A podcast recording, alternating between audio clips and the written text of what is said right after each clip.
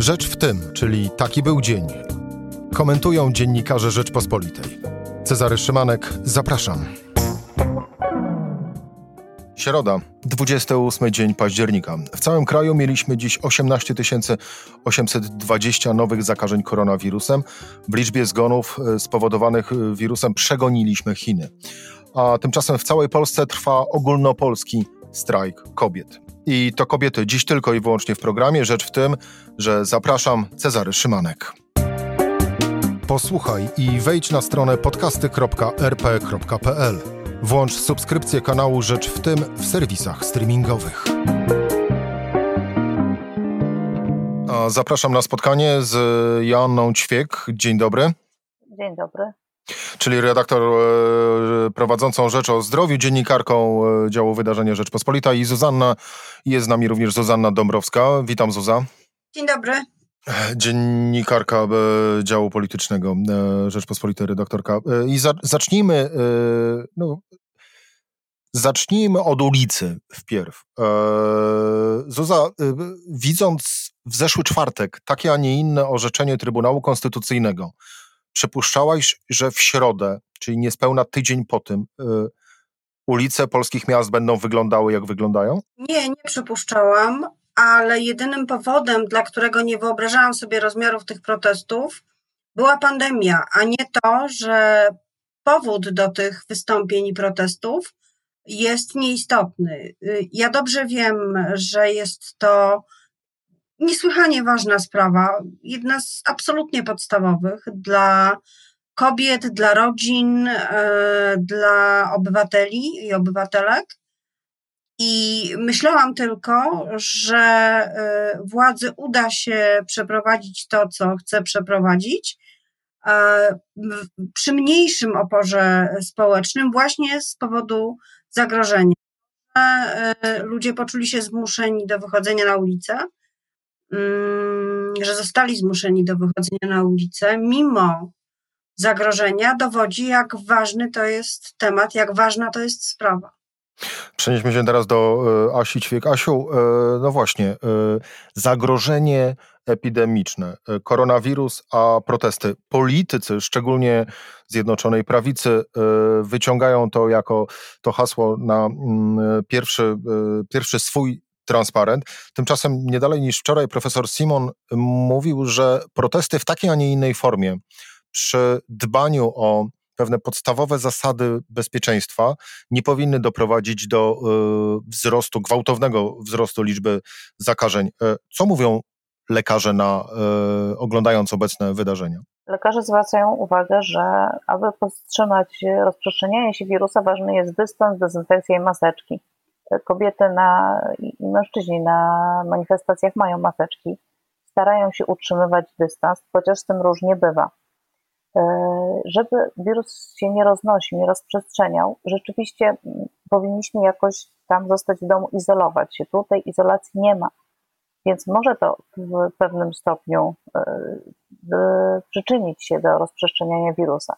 Jeżeli profesor Simon mówi, że gwałtownych wzrostów nie będzie, no miejmy nadzieję, że tak nie będzie, zwłaszcza, że protesty są na otwartym powietrzu, gdzie też ten wirus nie przenosi się tak bardzo jak w zamkniętych pomieszczeniach. Miejmy nadzieję, że nie przyczyni się to do, do większych zachorowań, które przecież cały czas rosną. Od ponad dwóch tygodni mamy wzrosty i jest to straszne. No i jest to ogromna nieodpowiedzialność, wydawanie e, takiego orzeczenia w momencie, kiedy Trybunał mm, obradował nad sprawą, wydawało mi się, że to orzeczenie nie zapadnie, bo przecież to było do przewidzenia, że, że ludzie się zaczną burzyć, że wyjdą na ulicę. I dlaczego, nie rozumiem, dlaczego ktoś tak zaryzykował życiem i zdrowiem Polaków, że, że jednak może dojść do rozprzestrzeniania się epidemii jeszcze większego a orzeczenie zapadło w momencie, kiedy już było wysoko, była wysoka dzienna liczba zakażeń. A dziś jest jeszcze wyżej, e, bo przypomnę 18 820 nowych e, zakażeń koronawirusem. E, zbliżamy się niebezpiecznie do punktu wskazywanego przez wielu lekarzy, ale również ministra zdrowia, punktu załamania się ochrony zdrowia i całego, i całego systemu. Co nam grozi, jeżeli do tego punktu byśmy doszli, Joanna?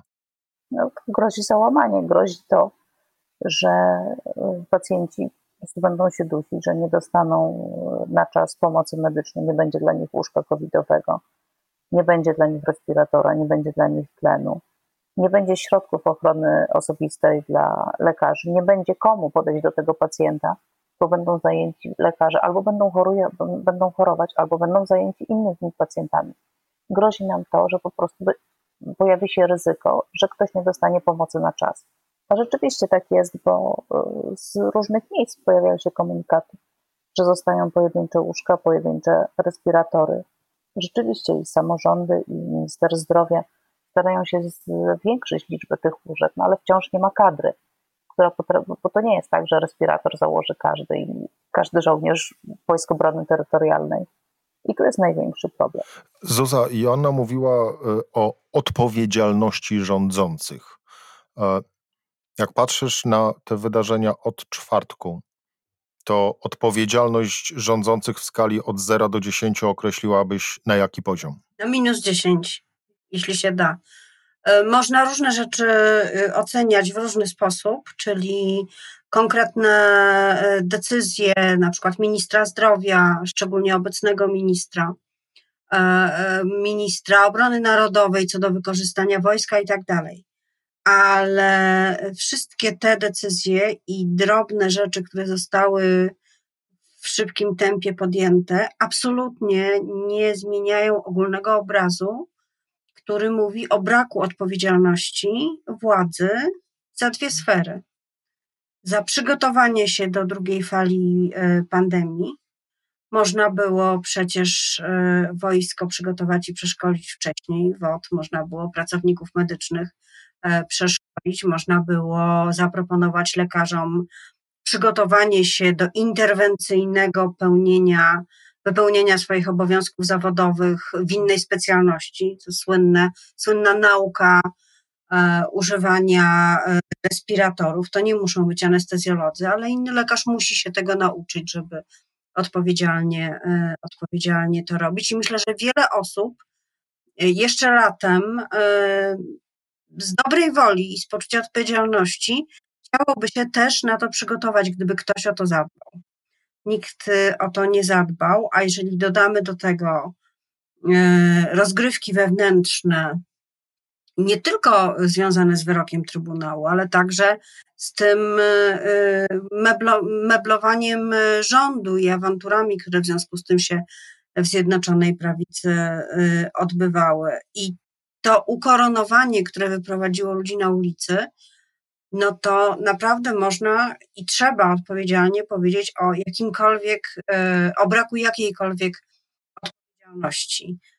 To jest strasznie smutne, ponieważ już ostatnie zdanie, ponieważ e, w 2015 roku PiS e, doszło do władzy pod hasłem bycia ugrupowaniem pełnym państwowców polityków, e, z którymi można się nie zgadzać, ale którzy będą dbać o państwo.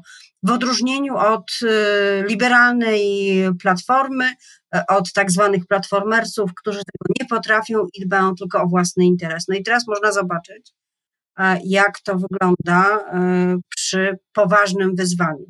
Wygląda tragicznie. No właśnie, a propos owego poważnego wyzwania i tego, jak to wygląda, Jarosław Kaczyński dziś występując w ciągu ostatnich 24 e, godzin e, po raz drugi, bo pierwszy wystąpił, a właściwie można było go zobaczyć wczoraj e, w mediach społecznościowych późnym popołudniem. Dziś po południu nieoczekiwanie również zabrał głos w Sejmie i a propos odpowiedzialności, to w bardzo prosty sposób i bardzo szybko ową odpowiedzialność przerzucił na opozycję, mówiąc wprost, że opozycja to przestępcy i zostaną za wyciąganie ludzi na ulicy rozliczony. Czego to jest zapowiedź, Twoim zdaniem? Wolę o tym nie myśleć, czego to jest zapowiedź, dlatego że y, musiałabym wtedy przypomnieć sobie lata 80., obwinianie opozycji demokratycznej o wyciąganie ludzi y, na ulicę, y, obwinianie młodych osób, które na te ulice wychodziły. Pamiętam to, pamiętam, że nawet przy happeningach pomarańczowej alternatywy taki język był używany i to jest język żywcem przejęty z tamtych, z tamtych wzorców.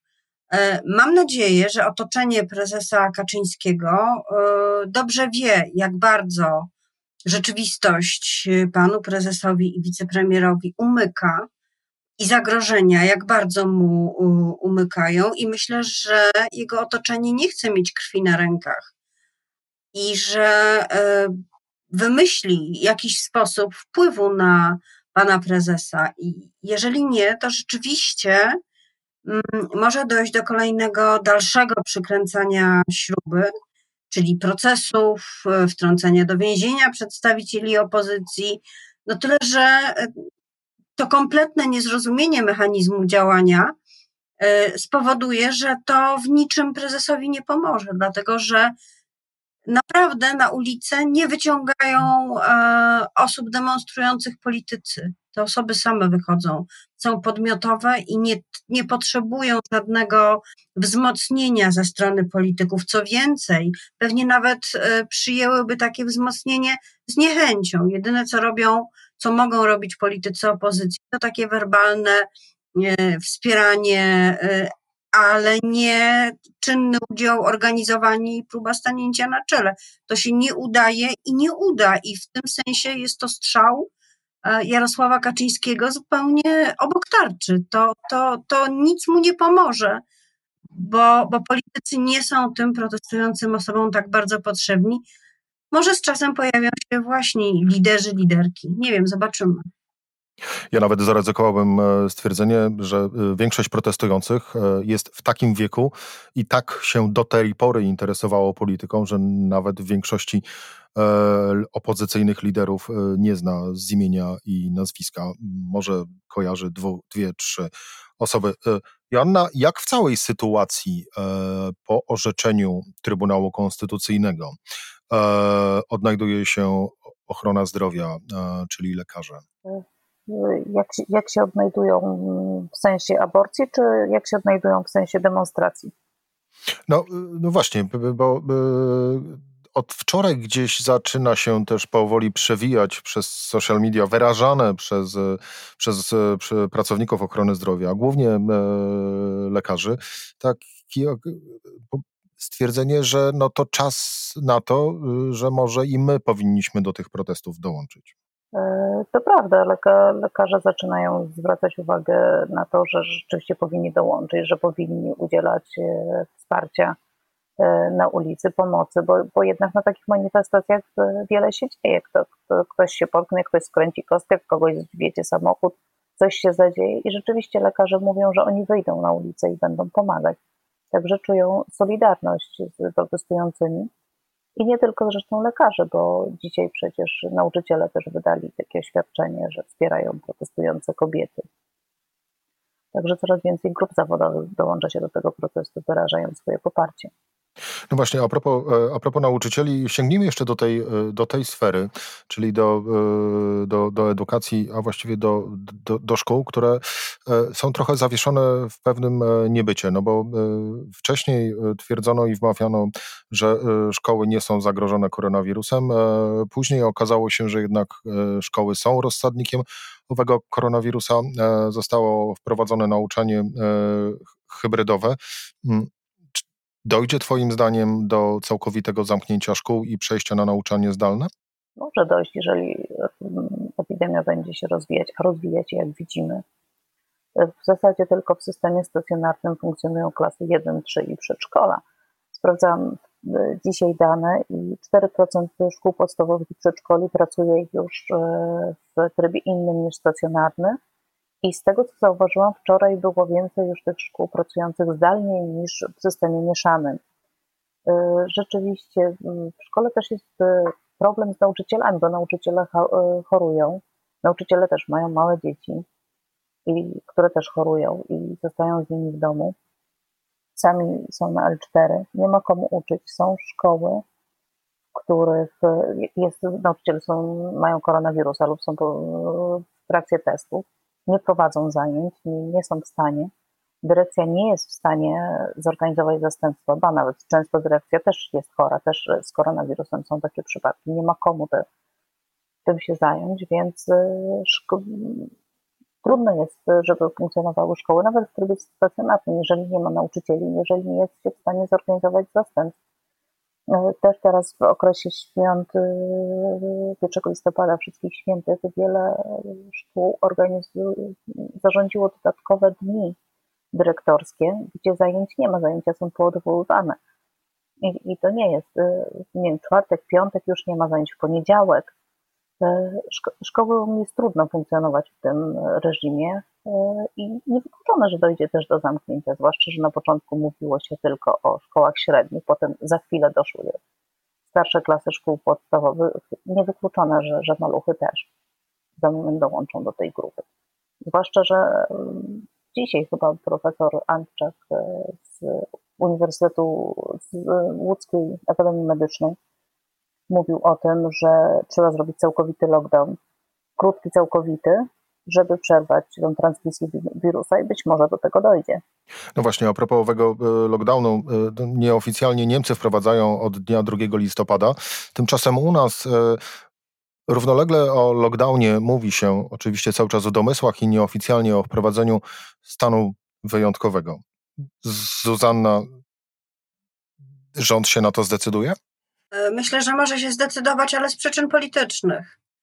E, I wtedy y, powody tego będą inne. Poda się jako powód zagrożenie niepokojami e, i, i, i wszystkie konsekwencje będą na jednym oddechu wymieniane, które nie mają nic wspólnego z pandemią.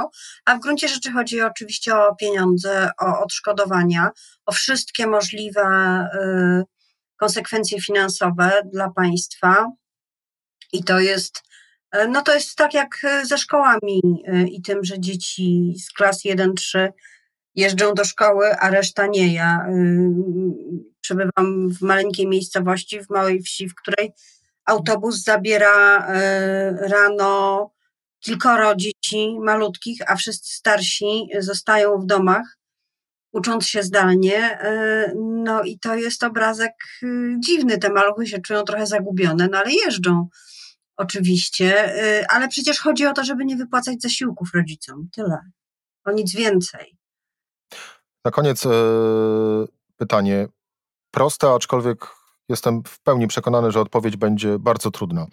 A, czy, a jeżeli tak, to jakie jest możliwe, Twoim zdaniem, wyjście z obecnej sytuacji? Tak, pytanie proste, odpowiedź właściwie niemożliwa. Wiem, jakie są okoliczności, w których można próbować udzielać odpowiedzi.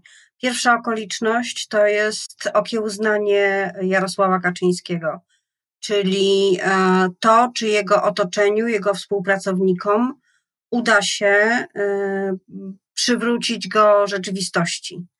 E, na razie to, co mówi, świadczy o tym, że nikomu się to nie udało. Okoliczność druga to jest taka, jaki postulat y, taki strukturalny wygeneruje z siebie y, środowisko osób protestujących, także y, politycy, którzy temu sprzyjają. Co wybije się na plan pierwszy? Czy będą to nowe wybory? Nie wiem, pewnie szanse są na to niewielkie, ale postulat można formułować. Czy pozostaną przy temacie referendum? Nie sądzę, bo to się protestującym samo w sobie nie podoba to jest szalenie ważne, żeby był to postulat, który może być jak najbardziej powszechny dla wszystkich tych osób, a jest to 73%, którym nie podoba się, które nie akceptują tego wyroku y, Trybunału Konstytucyjnego Julii Przyłębskiej i, i które nie chcą jego konsekwencji. Więc to jest druga, druga zmienna, która tę y, sytuację y, określa. A y, tak wiele jest niepewności i tak wielu rzeczy jeszcze nie wiemy, że ja się nie podejmę y, przewidywania, y, chociaż optymizmu we mnie jest niedużo. I tym optymistycznym akcentem i takim e, optymistycznym spojrzeniem na, na przyszłość e, zakończmy dzisiejszą naszą ro, rozmowę. Joanna Ćwiek e, i Zuzanna Dąbrowska, dziennikarki Rzeczpospolitej. Bardzo Wam dziękuję. Dziękujemy. Dziękujemy. A to była rzecz w tym e, w środę. Cezary Szymanek, e, zapraszam jutro o godzinie 17. Do usłyszenia.